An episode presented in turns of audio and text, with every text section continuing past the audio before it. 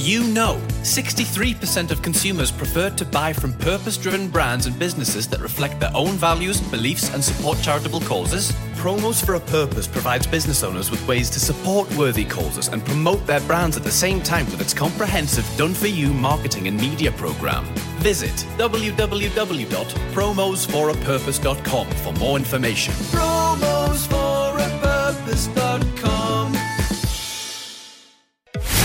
This is Everything Home, the transformational show about life, laughter, and the pursuit of happiness delivered by good people doing good business and good things.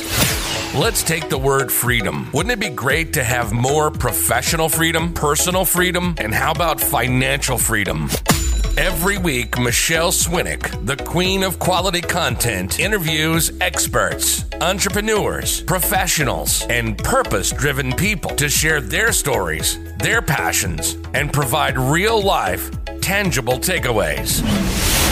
Get ready to be entertained, yet learn some incredible information. This is Everything Home, and this is Michelle Swinick. Normally, I do an intro to the show based on my research prepping for the interview, but today's conversation changed everything for me. This intro was written after speaking with Star Parker and Rick Manning because the discussion made such an impact. What I learned is it's all about language. Here's the problem our nation has accepted the language of the left, and as a result, America was afraid to talk about freedom, afraid to talk about the issues that matter to us culturally. The lie that we were fed was that talking about religion and politics was impolite. If we are afraid to express our beliefs as Christians, then we're not Christians. Jesus didn't tell the disciples to sit in your basement and think about it. He said, Go forth and make disciples, and he means it for us today. When we accepted the language of the left, they were able to take a hold on our culture and begin to push out ideas that were contrary to our founding, contrary to the principles of Christianity, the virtues of capitalism, and the rule of law that's outlined in our Constitution. We need to stop complaining.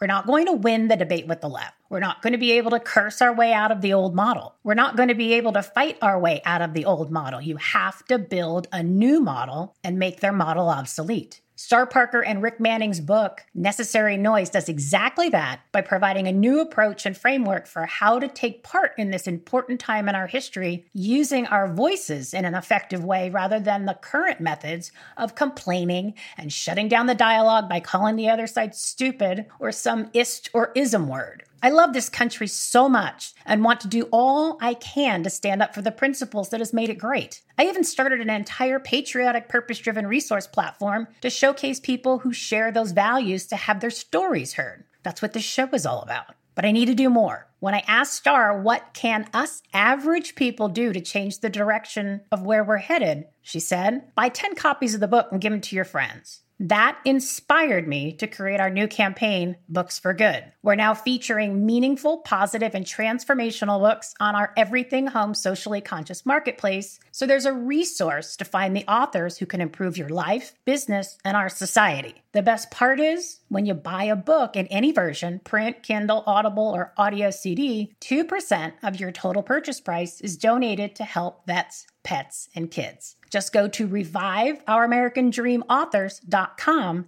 to see the wide selection of topics and authors who are the true change makers for good. Since I believe in Star and Rick's mission, and it really motivated me today, I wanted to do something extra special to help spread their message. If you buy their book, Necessary Noise, from necessarynoisebook.com, 2% of your total purchase price will be donated to STAR's nonprofit, CURE, the Center for Urban Renewal and Education. The funds will support a program for kids in the communities in which her organization serves. Visit necessarynoisebook.com, buy the book for yourself, for your friends, and contribute to making a change and making a difference. I hope this episode inspires you too. Enjoy the show. Today's topic Star Parker and Rick Manning talk Necessary Noise Trump and the Culture War. It's all about their new book, Necessary Noise How Donald Trump Inflames the Culture War and Why This is Good News for America. I'm not going to read their bios because it's not nearly as powerful as hearing their personal stories. So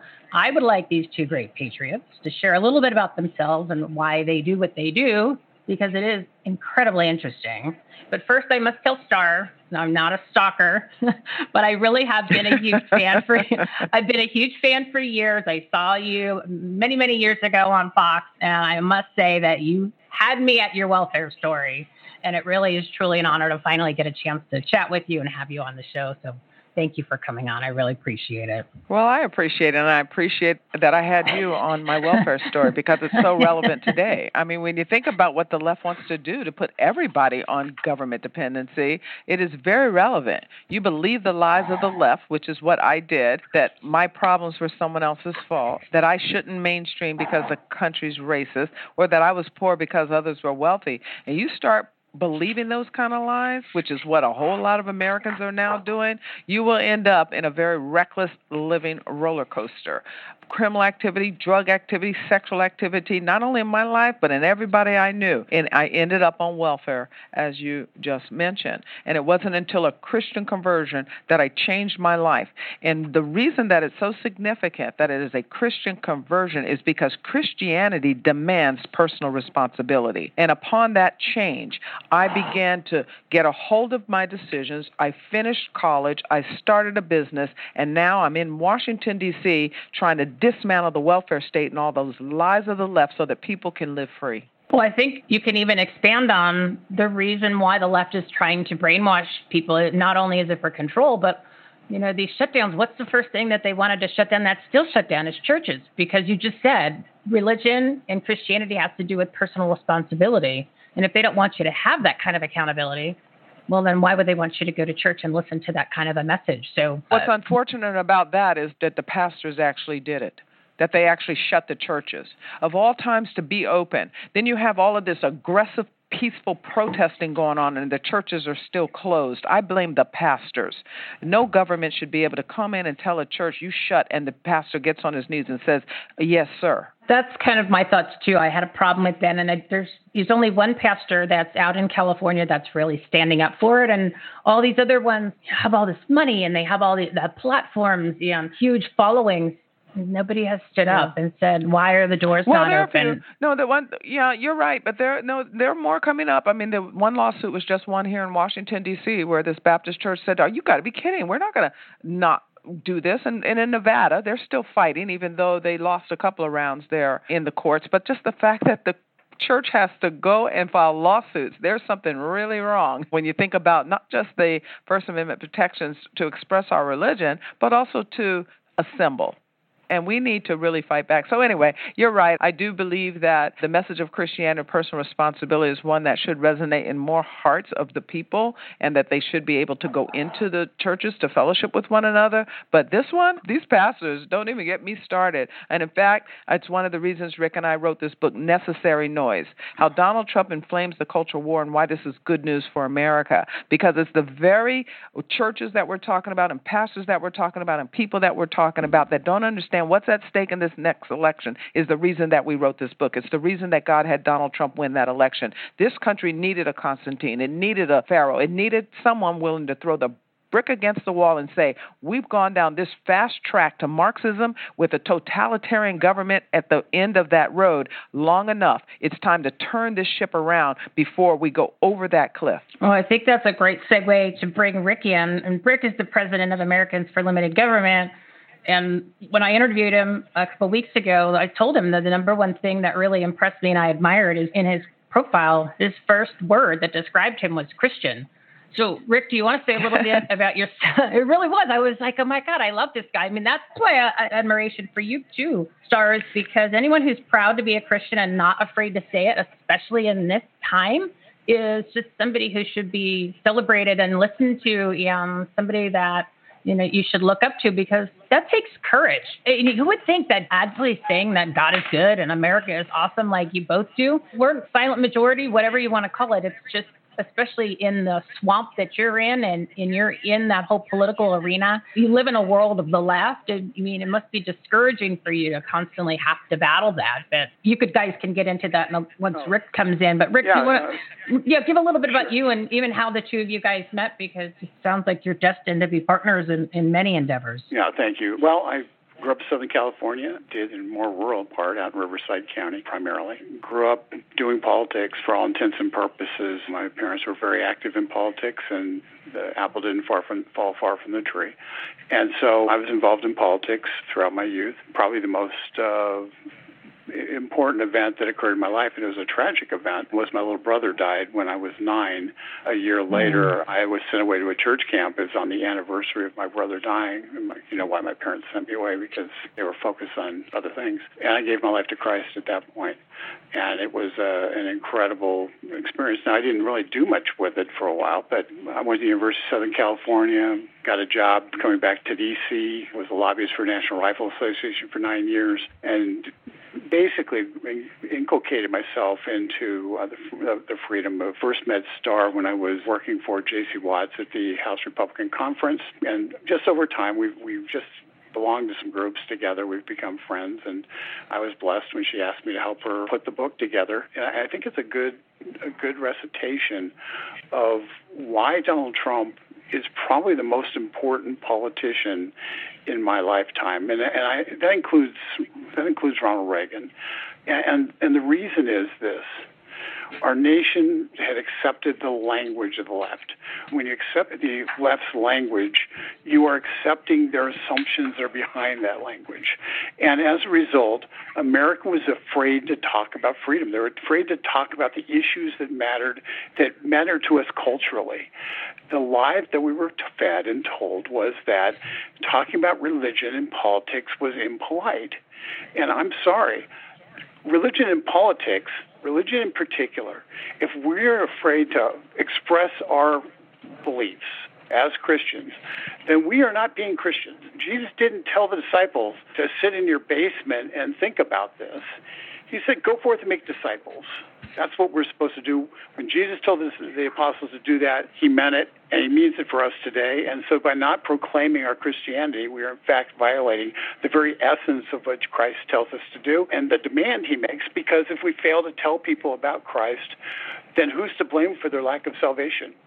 we get what we deserve. Almost like we suppress what really matters because it's what not politically correct or it's it's shunned, but that's what their agenda is. I mean, they don't want you to have any independence or let me back up. You guys have been in this world in DC for a long time. And when do you think the shift happened where it got so extreme where it became bad to have faith in God and to actually love this country because I don't remember it being this bad, say when I was in my 20s, but I wasn't paying as attention as much. But now it just seems everything is so negative towards this country and they want to change it. That's, but you're right. You know what I mean? I just happen. I just don't get it. When do you know when well, the shift it didn't happen guys, overnight.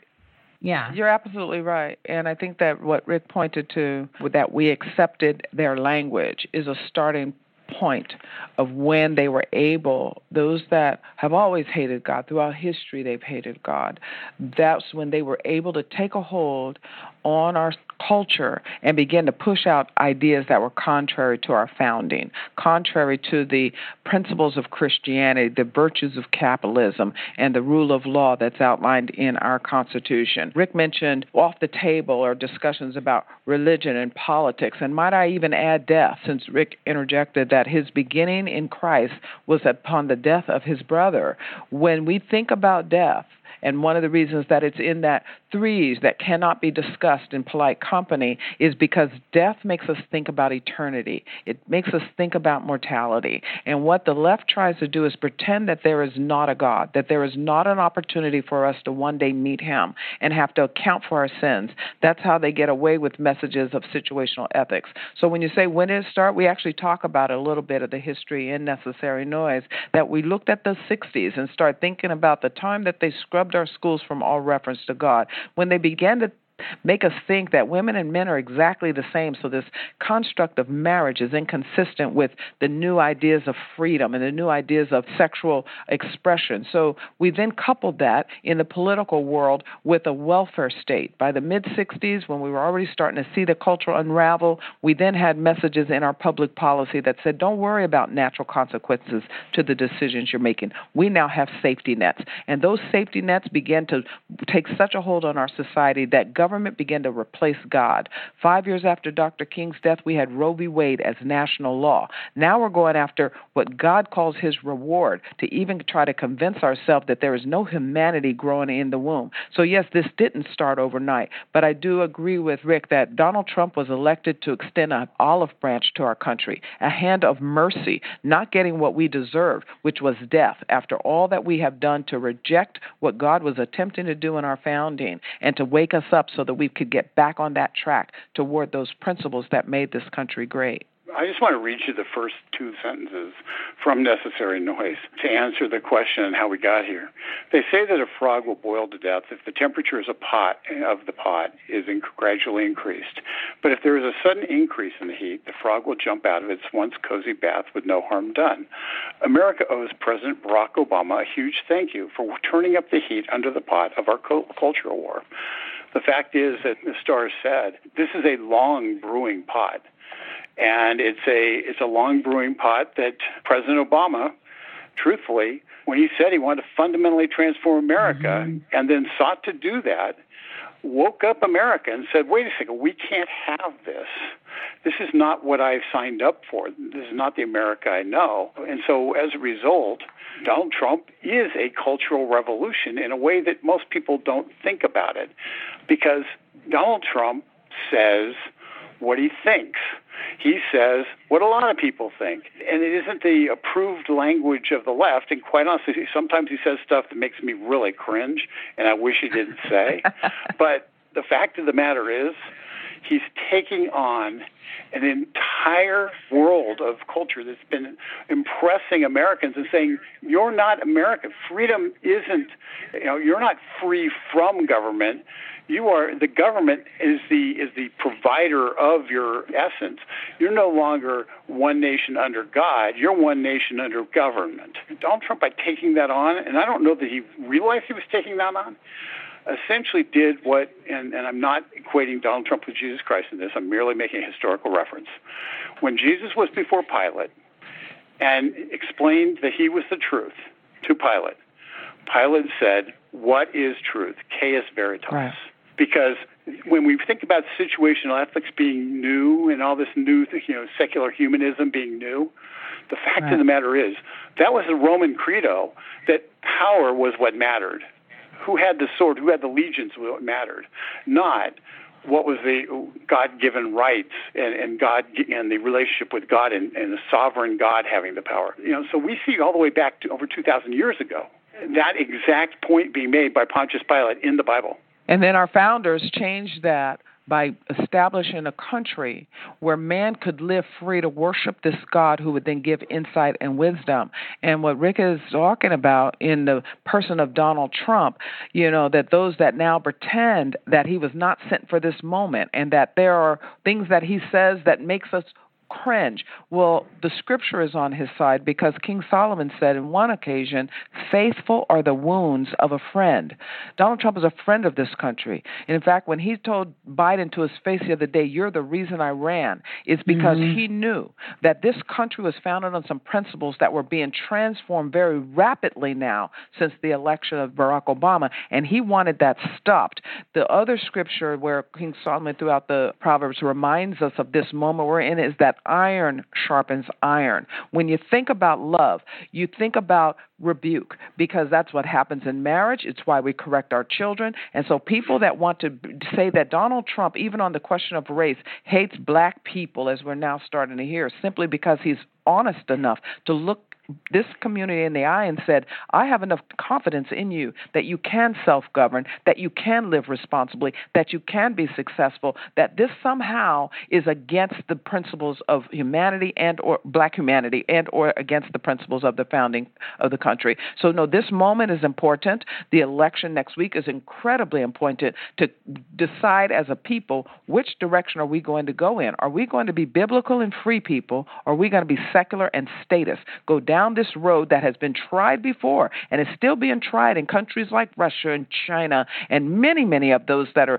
third world? Are we going to continue down that path? And that's what's at stake. And that's what this book is pointing to for mostly that evangelical Protestant that is so disturbed by his language that they would vote against their own principles because of a personality that they pretend that they don't like. So, do you see, at least from both of your points of view, that that message is actually penetrating to people that you would think have a little bit more common sense that are more on the fence or maybe they decided to change their minds or is it really that they're so brainwashed or they're so determined because you know his was offensive in a tweet that they're willing to give up all their liberty and their freedoms and their religious freedom to vote for Biden. I mean, I just I, you would think to uh, like you were saying on our show that we did, Rick, that even some of the people that you go to church with, they're they're just not seeing it. Like, do they really realize what's at stake here on next week? I, I just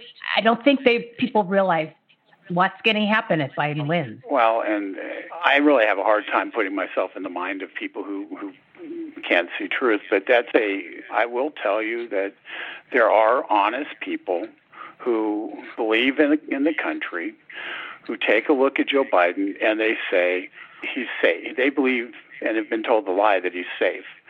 And that's the reason he got the nomination was because he wasn't his eyes didn't go in opposite directions when he talked. His eyes kind of stare in a glaze. And so the objective Joe Biden's whole role here is to attempt to to make people feel that a vote for what his policy is is a safe vote. You know, the whole thing he says, "Come on, man, you know me," is essentially you know, trust me, he's the ultimate used car salesman who's got a junker. He's trying to sell people, and he's selling it based on people know him in the community. Politics is well, that's politics. A, that's people, a part people, of it. They're trying to turn it into a senior senior class. Essentially, what the left is trying to do is turn this into a senior class election for president, as opposed to turning it into a country who's going to lead the country and who's going to have and what policies should be done. Yeah, most people don't think about policy when they go into the election booth. Uh, there is a reality that humanizing a vote and making people feel good is something that folks want, they desire. And frankly, a lot of the challenge that we have for why so many, almost half the country, would be willing to go in and vote against their own personal interest is in marketing and how Republicans and those on the right have even marketed our ideas or what is really at stake in this country. No one wants to be called stupid, and the more jokes we see about you know how stupid people are because they're Democrat, how dumb they are that they would even be in that camp, what is wrong with them that they're they're we're calling their grandma dumb and stupid, and the dialogue then shuts down immediately, and that has been a part of how we've been narrating.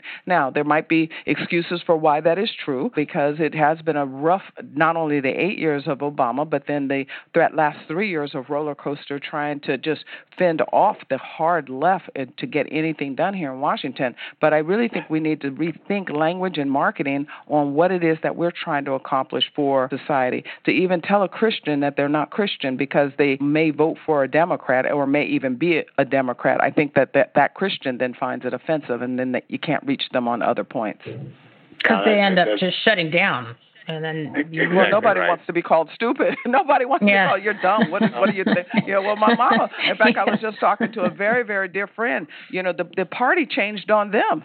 so it it and and yes, it takes time for people to get to that reality. It's how come Trump won. There were a whole lot of blue collar union guys who traditionally and for such a long time were Democrats. When you start looking at the battleground states, they are just catching up with the fact that the party changed on them. And no, we have not had the structures in place, the counter media built to be able to answer some of those things. You know, the scripture is clear that, you know, the one guy on the stand sounds really good until you hear the other side. So we have spent quite a bit of time on the right complaining about mainstream media instead of going and building alternative media, even though now we're starting to see much more alternative media grow up. So is it too late? I hope not. I hope that more people on Tuesday say, you know what, we've got whoa, whoa, whoa, I can see this more clearly, that they feel the heat of that frog in that kettle and that they vote for their principles. But we've got a lot of work to do, even if the reality is that we get a little darker before we start seeing that light. That instead of complaining, you know, I was telling another friend that when the high tech guys were called into the Congress and they, they were sitting there in the hot seat, every one of the good guys kept asking them about censorship and threatening them with censorship if they didn't pull their act together. Every one of the Black Caucus members asked for a position on the board. We need to really get wise as serpents we need to get wise. We're not going to destroy corporate America, so we need to start demanding and pushing and working toward positions on the board so that we can turn this around, whether it's in the tech world, whether it's in the media world, whether it's in the entertainment world, whether it's in the education world. Yeah, your your point that you brought up that we need to be a little bit more careful on our messaging and marketing on the right so we don't shut down the people that Just actually thoughtful. are and no one's talking about that. I mean, this is the first time I've heard anyone mention it. Look, here's the example I use often. I use Tide, and I notice now my 40 year old daughter uses Tide, and her daughter, my little granddaughter, will probably use Tide. And I only use Tide because my mom used Tide. Now, Mm-hmm. if somebody told me how stupid I am to use Tide because they sell Cheer, and Cheer might even be better than Tide, I don't know. I've not used Cheer. This is not the best way to market Cheer. The best way to market Cheer is to leave a little box of Cheer in my mailbox every now and then, or keep bumping ads to me so that the day that I finally decide that I just don't want to go to the store because I'm too tired and I'm out of my tide, that there's this little box of cheer that was delivered to me. And I use it, and now I see my clothes are bright. I didn't even realize they were so. we need look. We're the business minds. We need to put them oh, on, Oh, and we need to stop turning into a big complaint machine and start thinking about the future of this country. Let, let me give you two two examples. Uh, they're a little bit different, but I, I'm not going to go into the Tide Pod versus the Cheer Pod mode. I don't know Yeah. which one is better. Um, I like the uh, orange box. But, but yeah, I, I don't. I'm not getting into that. I do the laundry, but I, I, I use whatever's cheapest. There's two things. First of all, in the African American community, there is something that's happening in this election cycle, and it's extremely important. People who have big social media followings, big followings, really started with Kanye West, and at least it seems like it started with Kanye West. But people who've big social media followings have said it's okay to consider being voting for Donald Trump. It's okay, and so they've given permission to people who know that the people they've been voting for have not been doing any good for them, and they've but they've given them permission to look in a different direction. That's extremely important, and we've seen that time and again. And I think the Chelsea Handler attacking of 50 Cent was a, was a perfect oh, oh, example boy. of how much that scares the institutional left. And I'll let you talk about the Chelsea Handler thing. So I think that's very, very important. The second thing that has happened. Well, no, it is important, Rick, because it, it got the attention of a lot of blacks Yes. that are saying, Yes, "Wait, just a minute!" And this white woman's wait, whoa, whoa, whoa, what was this that we just saw and experienced because someone said, "I don't want to send sixty percent of my income to the government"? Go ahead. I, yeah, well, and, and oh, by the way, Chelsea Handler's the ultimate Becky. You get down to it, there's a real, there's a whole dynamic there that I think played off of. But the other thing, we talked about union workers, and as an NRA lobbyist, I can tell you that the fight I always had was the gun owners typically viewed from a social perspective the Republican candidate to be more in alignment with them the candidate who, mm-hmm. yeah, or the pro-gun candidate being in alignment with them because they were Democrat pro-gun candidates. But they viewed the Democrats as being more in alignment with them economically. So Right. at times when their economics were good, we crushed the other side, and because the pro-gun voter would come out in, in mass. But we lose those voters and not have as much influence over those voters when they, their personal rights became less important than their po- pocketbook. And so what Donald Trump did is he brought those two things together, like Reagan did. He Yep. brought those two things together in terms of aligning their personal beliefs, their cultural beliefs, and their economic interests. And, and recognizing that, we're trying to bring people together, I, I'm involved in trying to divest American companies from China, and American actually government from China, and, Yeah. and economically. And one of the things that, that brings people together is when you talk about the oppressive situation in China, the fact they use child and slave labor. Nobody in America, everybody in America is in agreement that we don't want to be using child and slave labor, that we do not want to be profiteering off of child and slave labor. So it's a place where you can get a starting point with somebody who might be on the left and somebody who's on the right who come to this conclusion perhaps for different reasons, but the starting point to have a conversation about the human rights abuses in China. And then it becomes what can we do about it? And I think the divesting from China, having our governments not be giving money to China and capitalizing China, is a place right. where both sides can come together in agreement. And once we come together in agreement on one thing, we can have conversations on everything else. And that's one of the, I think, one of the real positive impacts assuming we, we survive this little short fight, the real positive impacts of the divestment movement from China, because I think both sides can come together. And in finding that, we may discover we have a whole lot more in common than we have different. Right. And so that's what we tried to do in Necessary Noise. Rick and I looked at five pulse points in our culture where we know people have interest, whether those are personal interests or whether they're economic interests or whether they're collective interests, because we actually have a section on black noise. And we wanted to have that discussion in a very candid way to say, listen, here's what has happened to this country. There is swamp noise. There is a problem with the way we see government in our society today. When 60% of Americans get more from government than they put in, we have turned upside down from from 60 years ago when 20% of Americans got more from government than they put in. We address the gender noise. We address the, the tolerance noise. We go through these and look then at the opportunity noise. What we had over the last three years and what we can look forward to if this president is reelected. And then after he's reelected, to at least begin the process of getting back toward the freedom and the responsibility that was expressed through our founders. You know, it's very interesting. Your joint approach on how you're going about this is something that I've not seen before. And I'm I watch all the political. I mean, I it's, it's all day, and I know I shouldn't, but I do. And it's on social media, and I'm not heard your approach by anyone else where you're actually, yeah, you're talking about conversations, which the left loves to abuse the word conversation, but yours actually has meaning behind it. You're finding the commonality between the two sides, but you're integrating Christianity and verses from Bible, and, and it's a history lesson. And it's also, as you said before, Star, you're talking about not putting down somebody who might consider voting for Biden with your great analogy about the detergent so that you're not shutting them down immediately. And I think that well, or giving them really, an excuse. That's what works. Or that's what. Eh, yeah, what or giving them an excuse. Works. I mean, you hear. Yeah, you hear a lot out of this Christian. Oh well, you know, I just can't because it's so over my head. I think I'm just going to wait for eternity. Jesus is coming soon. This is what we're beginning to get feedback, as opposed to people deliberately thinking about, even if it means at the fifth grade level, what's at stake in mm-hmm. them participating in voting, where the public square is going for their grandchildren, it just in case Jesus doesn't come back tomorrow or next week.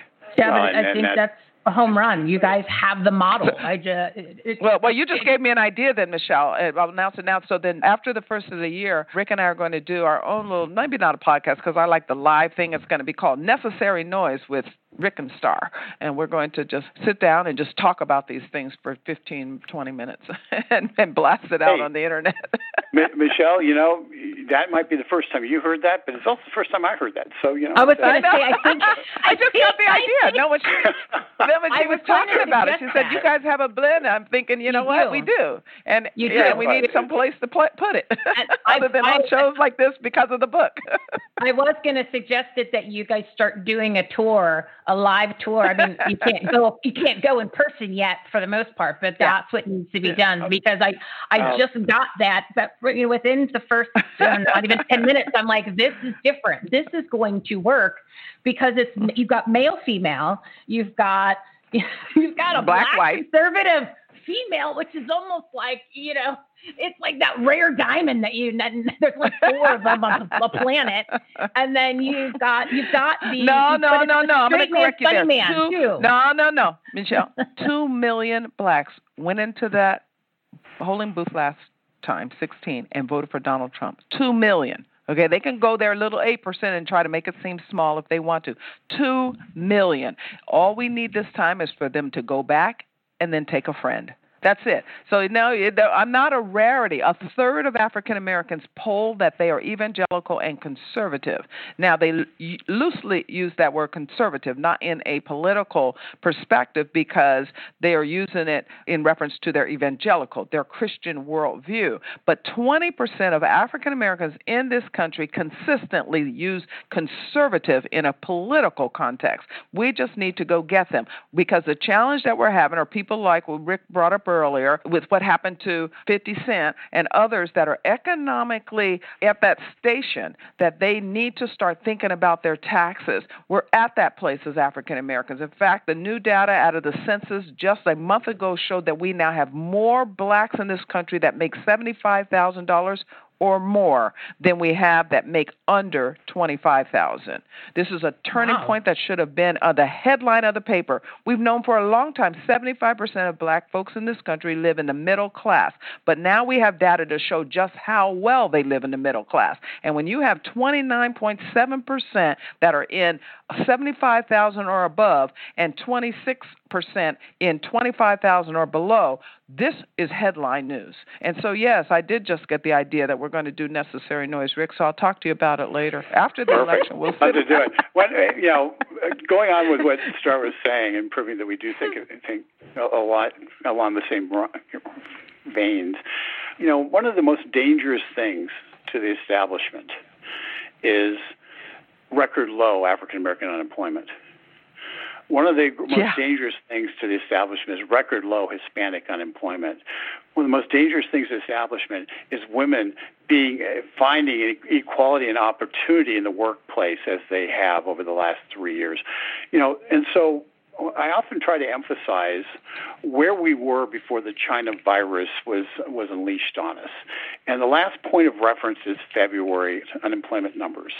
And each of those things was true based on the February unemployment numbers. Most people don't realize that the wage gains in the last three years through 2019 were disproportionately for the lowest 40%, 40% of the population disproportionately the, that percentage of the population, people made the less, were getting were about nine and a half percent increase in their wages, and the upper 20% didn't had had virtually no increase in their wages. And so all the talk about wage disparity uh, that had existed in the left and we have to basically cap people's incomes and the like. No, that's not the way to do it. It's to make poor, it's to make people who are at the bottom richer is the mm-hmm. way to do mm-hmm. it.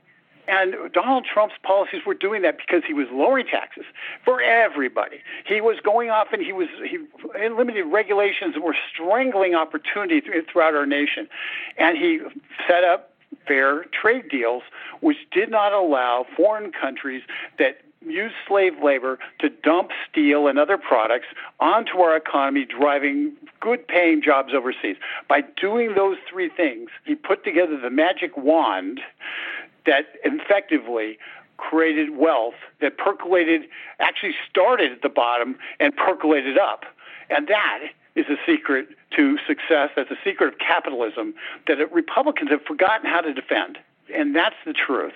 Donald Trump is the most dangerous person to the establishment left, not because of anything he says, it's because his policies free people to think about their own economic interests in ways that are separate from the government and to provide that personal responsibility, but also cre- give you the yep. tools to create your own success. And they don't want that. They don't want any of that to mm-hmm. happen. They want you to be under their control, which is the whole concept of the welfare, right, Star? I mean, it all, it's like full circle. That's exactly right. But what we do know about individuals is they want to survive and they want to get some money. They want to be successful. So that you know, they want to survive and they want to be successful.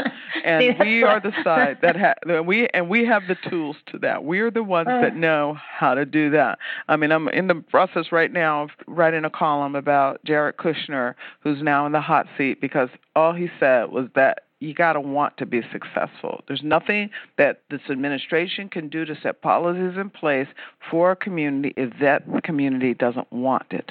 And now, you know, it's a few days out of the election, and this is in the racist column, and now it's running through black America. So the point is the individual we know the heart of the individual we know. Even if the poorest of poor have any type of ability to get out, they try. They want out.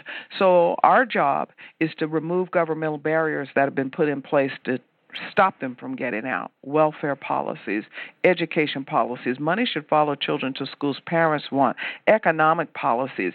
Social Security must be reformed with personal IRA accounts, with personal retirement accounts, with money not going to the IRS, but going to an IRA, so that people can begin to build wealth, build net worth, build transferable opportunity for their grandchildren. So there are a lot of ideas that have been around the right and percolating, but going back to what Rick originally said, when you start adopting the language of the left, you undermine your ability to then sell truth. That's exactly and, right. And, and Dar, could you just just I know we're about to wrap up, but along the lines of what you're talking about and, and the Jared Kushner example, can you just remind people of the billboard campaign that the left can, tried to cancel that you guys that Cure was involved in? Tried to cancel. They did. We're in lawsuit. We are filed. We are filing right now against Black Lives Matters and Clear Channel Outdoor because Cure ran billboards in the middle of all of the beginning of this peaceful protesting, where people's neighborhoods ended up in total ruin. We wanted to talk to the 12-year-old that's sitting there crying. We wanted to talk to the 14-year-old who's been convinced to cross his arms and run out there in the street and burn his own neighborhood down. And we wanted to give them the truth about success. We wanted to tell them moral truth, home truth, scientific truth, which is a success sequence. If you are really tired of poverty, so the billboard said, tired of poverty? Had a beautiful black woman on it. The other one had a beautiful black male. We ran them in these urban communities. Tired of poverty? Finish school. Take any job. Get married. Save and invest. Give back to your community we had a little scripture, Proverbs 10:4, had our website that would have led them to five books so that they could be successful. Les Brown's Laws of Success, Who Moved My Cheese by Spencer Johnson, Men and Marriage, George Gilder, God, Money, and You by Philip Liberatore, and Michael Hyatt's Free to Focus. What happened? Black Lives Matters demanded that Clear Channel Outdoor remove those billboards. They threatened them. They used all of the tactics of the KKK to intimidate Clear Channel Outdoor to breach three contracts with us because we were in three cities at that point on our way to 20 cities so that the people that really need to hear a message of hope and a message of you can do it would get that message because it's a simple process to break the cycle of poverty. And yet they were demanded down. That's how entrenched these ideas of the left are that they are not going to allow people to live free, that they will keep the poor poor so that they will keep their power. So did Clear Channel just say to you basically, sorry, we're going to cancel the contract, or did they make up some reason? Oh, or honey, say, they Black not only Matters oh, threatened us, and we they, can't. we have no they, choice. They intimidated them so badly. I mean, they put their numbers on the end. Oh no, they the Clear Channel was out there the next day pulling our billboards down, throwing them down, explaining to the media, but like just like all the rest of these big corporations throwing mm-hmm. money at mm-hmm. Black Lives Matters, hoping that it won't come destroy them. A billion dollars over here. Here's 500 million over there. Here, do this, do that. Anything that you can do just to pretend that we're really getting somewhere. That now we have infused a Marxist group to be, go out there and shake down America to try to transform it into a utopia that looks like communist China. This has to stop. And so, yeah, we're we're in lawsuit with Clear Channel. No, they they bent their knee immediately. And you know, you kind of can't blame because you got to sit down and count the cost. And one of the costs is that these guys are very very powerful. This also didn't start overnight. Remember way back 20 years ago when Jesse Jackson shook down Toyota Toyota. They paid him mm-hmm. out 450 million to make him go away. Nissan, here's 650 million. Go away, please. It didn't go away. It built their momentum to now take on all of the tactics of the KKK to intimidate people, to go to their homes, to put their numbers on the in- internet, to try to cancel them out of their lives and rake all types of havoc over them. And the strategy is working successfully. I'm here in the Washington D.C. area to where yesterday they have started boarding up already because not mm-hmm. only were the peaceful protesters coming back last night, but they're supposed to be here all throughout next week. So everything here looks like a ghettoed ghost town yet again. It's insane. It's totally insane. And, and as you mentioned, it's fueling the fire by giving him the money because not only did they succumb to the threats and they now have a lot of money to go ahead and fuel their, their mission and they have these resources. So you've given how many billions of dollars to Black Lives Matter and not none of that money is going to black communities that what need you, it what like your organization what we is should, doing. You're, they what should we send it should've to you learned- guys. Yeah, they should. What we should have learned from Iran and that terrorist deal you cannot negotiate with terrorists. You cannot negotiate with people who use innocence to make their demands. And that's what's happening in these black communities. The folks that live there are in terror. That five year old, that 10 year old, that 15 year old, who by no fault of their own has been zoned into an absolute ghetto, that now you have major interests that are making sure that that community stays that way. They're fighting everything with all the energy they can to break down the Opportunity Zone initiative that the president put in place mm-hmm. because they want these communities in this type of terror so that they can stay in power. You cannot negotiate with a terrorist. Sorry, I know that we are way over on your time, but real quick, Yeah. let's just say everything goes smoothly. Well, things aren't going to go smoothly Tuesday, but Trump wins. Now, what can people do to help push this movement that you and Rick are working on to change things from a different approach in, in these communities if Black Lives Matter and Antifa are just going to actually have more power and more hatred to go do more destruction from a political side, a threatening side, or you know, obviously the violence and the two billion dollars of damage they've caused over the summer. We can't do anything about that. But what can people do to help you guys, or to have conversations, or do something? What action items can the audience participate in? Is there anything? Well, yes, immediately, based on this particular podcast and based on our book, Necessary Noises, they can go out, every one of them, buy 10 copies. It's a big investment, but push this book up into the bestseller category.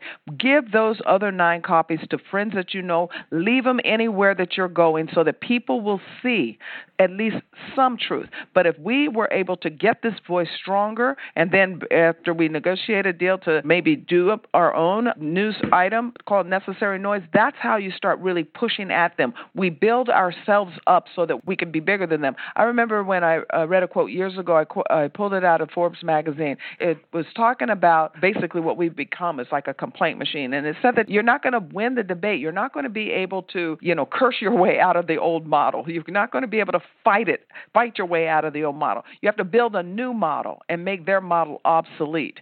So what we have to do is build a new model. It is a concept of capitalism. When you see something that's not working effectively, you don't go beat that thing up. You build something better. If the horses weren't getting you where you needed to go on the pulling the buggy, you go make a car. If the car is not getting you everywhere you need to go, you go and make an airplane. You don't start bashing the car. So this is what we need them to do. Go out and buy 10 copies. And I'm serious about this. I run a nonprofit. I would love to say, hey, give to my group. But I think right now what needs to happen is we've got to get these voices out stronger into the mainstream. We have to build a new model of voices who are not ashamed of the gospel, that are willing to speak truth into this culture so that we can begin to turn things around. Can I give it an amen? Is that all right? I give it No, an amen. or, and I hope that they'll go buy the book. I just that's what we need. You know, the challenge Yeah. for Rick and I, the book came out a year ago, right in the middle of impeachment, and right Mm. and right after impeachment, we're in COVID, and this is not a place to try to push a book that talk that dialogues about culture. So it's been a slow process of trying to grow and get this book onto the table of people that need it the most for this very election that happens next week. So that's what your audience can do us a favor to do is go out and get ten copies of this book and give it away any and everywhere you can. Rick, anything that you'd like to contribute? My one last thing is, yeah, Star's right in terms of the book, and do that now. But you know what? We all go places. We all, you know, if you go to church, make sure your fellow people go to church understand why it's so important that they vote. America is naturally a free country. We understand what our DNA is.